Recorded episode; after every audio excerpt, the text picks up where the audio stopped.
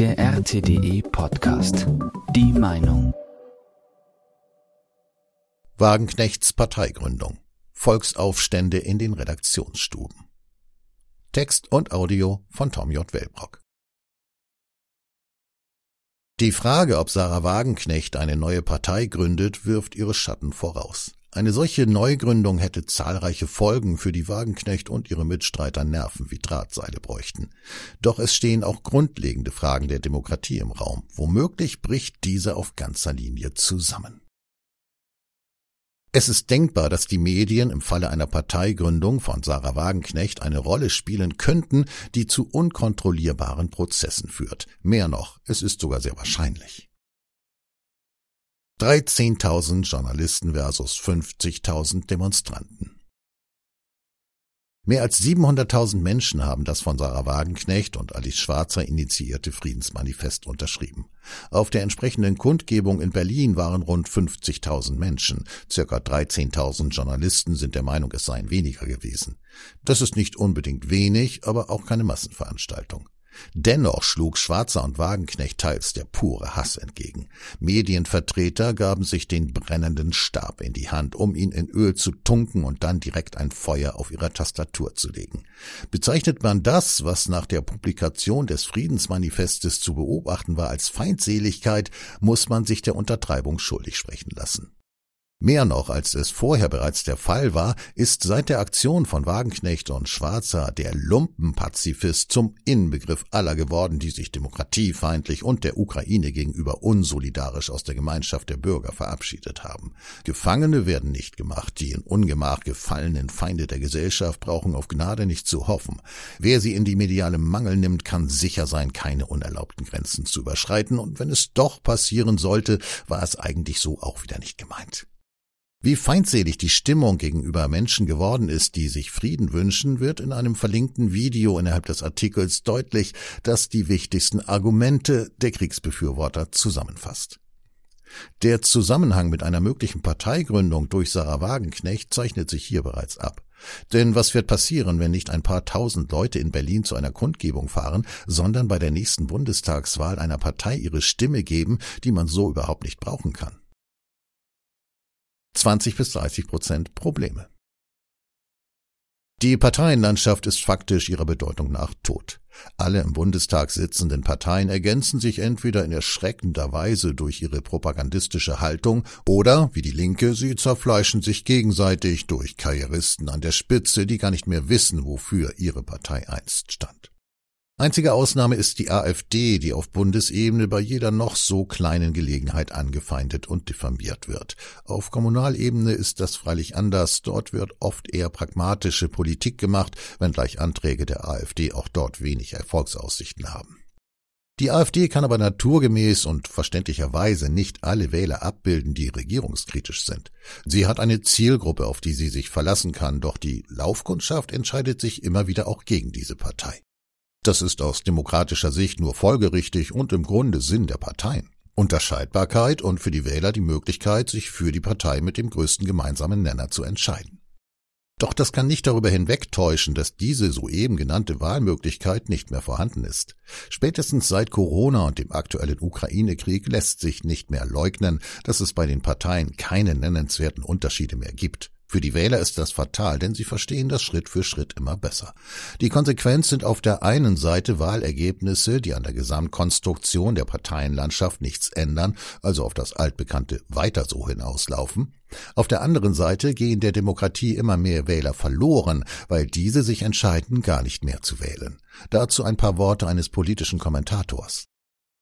Ich wähle nicht mehr. Das macht keinen Sinn.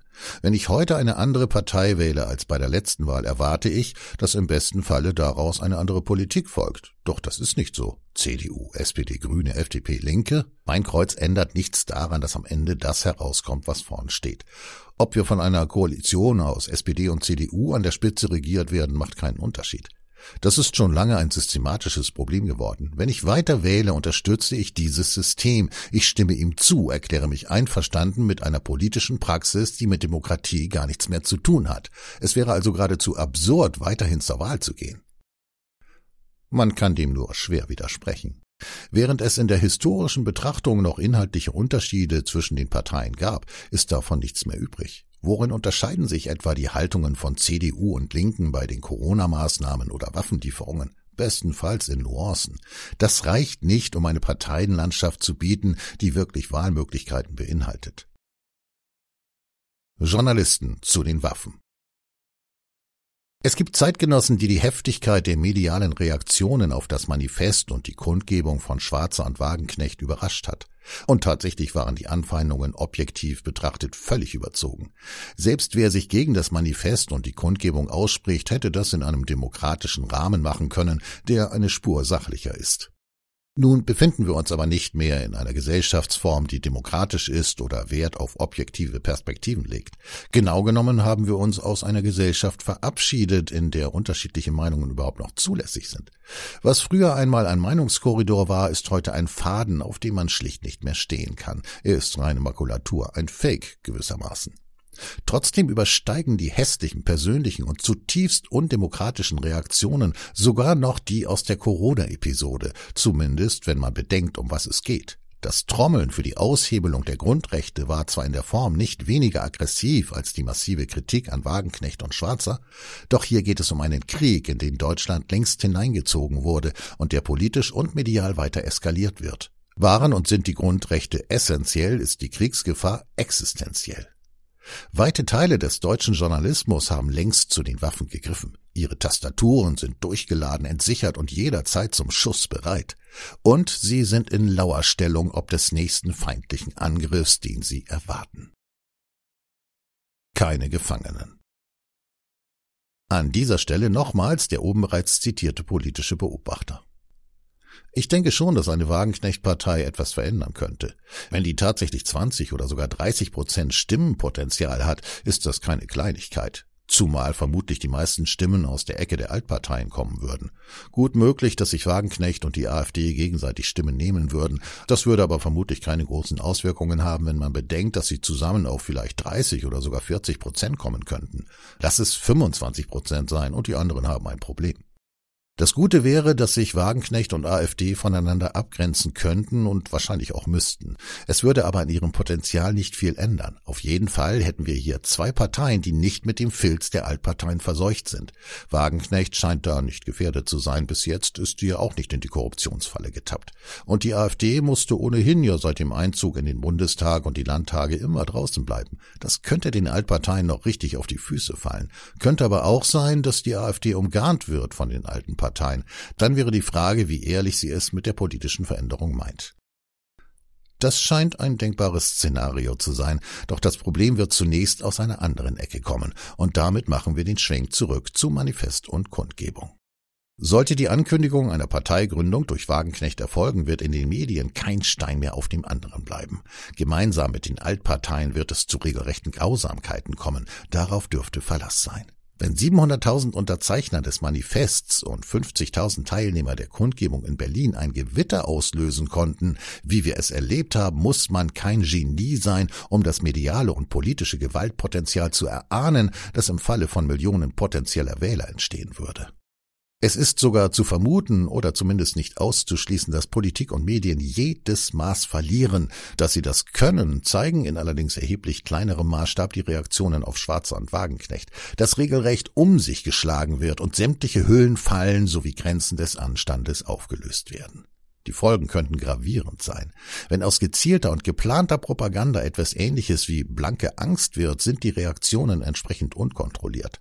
Wir erleben ja bereits seit der Corona-Episode Medien außer Rand und Band. Der Ukraine-Krieg führt zu einer neuen Stufe, die vor einigen Jahren in dieser Form wohl kaum denkbar gewesen wäre.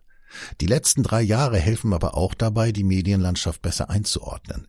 Denn es geht eklatant nicht um irgendwelche Haltungsjournalisten, die zwischen Nachricht und Meinung nicht mehr unterscheiden können. Es geht auch nicht um Überzeugungen, die so tief in den Journalisten verwurzelt sind, dass die Professionalität darunter leidet. Es geht ausnahmslos um Karrieren und Rollen, die durch Journalisten besetzt werden.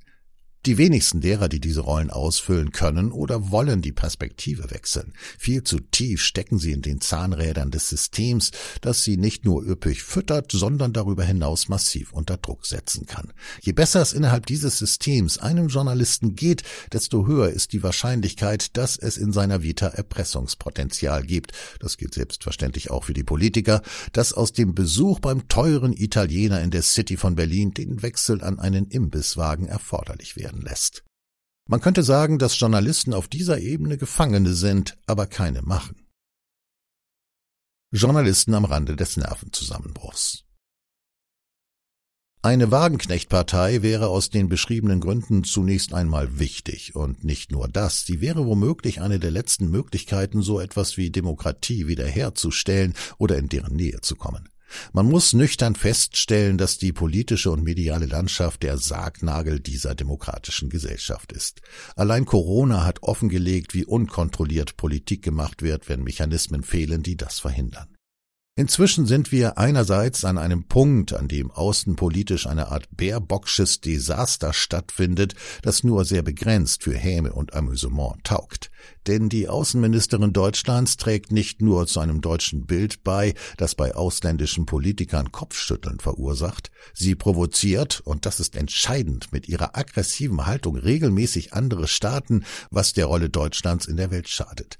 Und Baerbocks intellektuell begrenzte moralische Missionierungen bewirken international zu Recht Abneigung und Unverständnis. Entscheidend ist jedoch Baerbocks fehlendes Wissen über die Grundzüge der Diplomatie und der menschlichen Kommunikation. Wenn sich die Wähler ernsthaft die Frage stellen, ob ihre Außenministerin wirklich dumm ist oder etwas anderes dahinter steckt, ist die Zeit reif für eine Amtsenthebung. Wir sind andererseits innenpolitisch an einem Punkt, an dem durch einen inkompetenten, ich-bezogenen und beratungsresistenten Wirtschaftsminister alles, was wirtschaftlich nach dem Zweiten Weltkrieg aufgebaut wurde, in Einzelteile zerstückelt wird. Mit all den verheerenden Folgen für den Wohlstand, den Sozialstaat und den gesellschaftlichen Zusammenhalt. Wie bei Baerbock beherrscht auch bei Habeck Inkompetenz und fehlendes Urteilsvermögen sein Handeln, was in beiden Fällen darauf schließen lässt, dass Fachwissen und Demokratieverständnis nicht zu den Eigenschaften gehören, die von den beiden Ministern erwartet wird, die offenkundig sogar komplett unerwünscht sind. In diesem Klima wäre eine Wagenknechtpartei womöglich eine der letzten Gelegenheiten, das fast schon zertretene zarte Pflänzchen der Demokratie noch irgendwie zu retten. Doch eines muss auch klar sein. Wenn es so kommen sollte, wird es hässlich, sehr hässlich. Es wird ein Hauen und Stechen geben. Die Wahl der Mittel, der Waffen wird ohne Rücksicht oder humanistische Prämissen erfolgen. Es wird auf eine Schlacht hinauslaufen, die nicht nur der deutschen Parteienlandschaft erheblichen Unwuchten aussetzt, sondern die Gesellschaft als solche in eine brisante und wohl auch gefährliche Lage bringt. Denn der Kampf zwischen einer neuen Partei, gegründet von Sarah Wagenknecht, und den Medien und der Politik wird, auch ist denkbar, nicht an der Bevölkerung vorbeiziehen, sondern sie mit voller Wucht in ihren Sog ziehen. Das unkontrollierte Verhalten von Journalisten, die von Sinnen sind, wird Teile der Bevölkerung in die Situation bringen, Position zu beziehen. Wenn wir an einem solchen Punkt angekommen sind, kann niemand sagen, was passieren wird. Tom J. Wellbrock ist Journalist, Sprecher, Texter, Podcaster, Moderator und Mitherausgeber des Blogs Neulandrebellen. Das war der RTDE Podcast.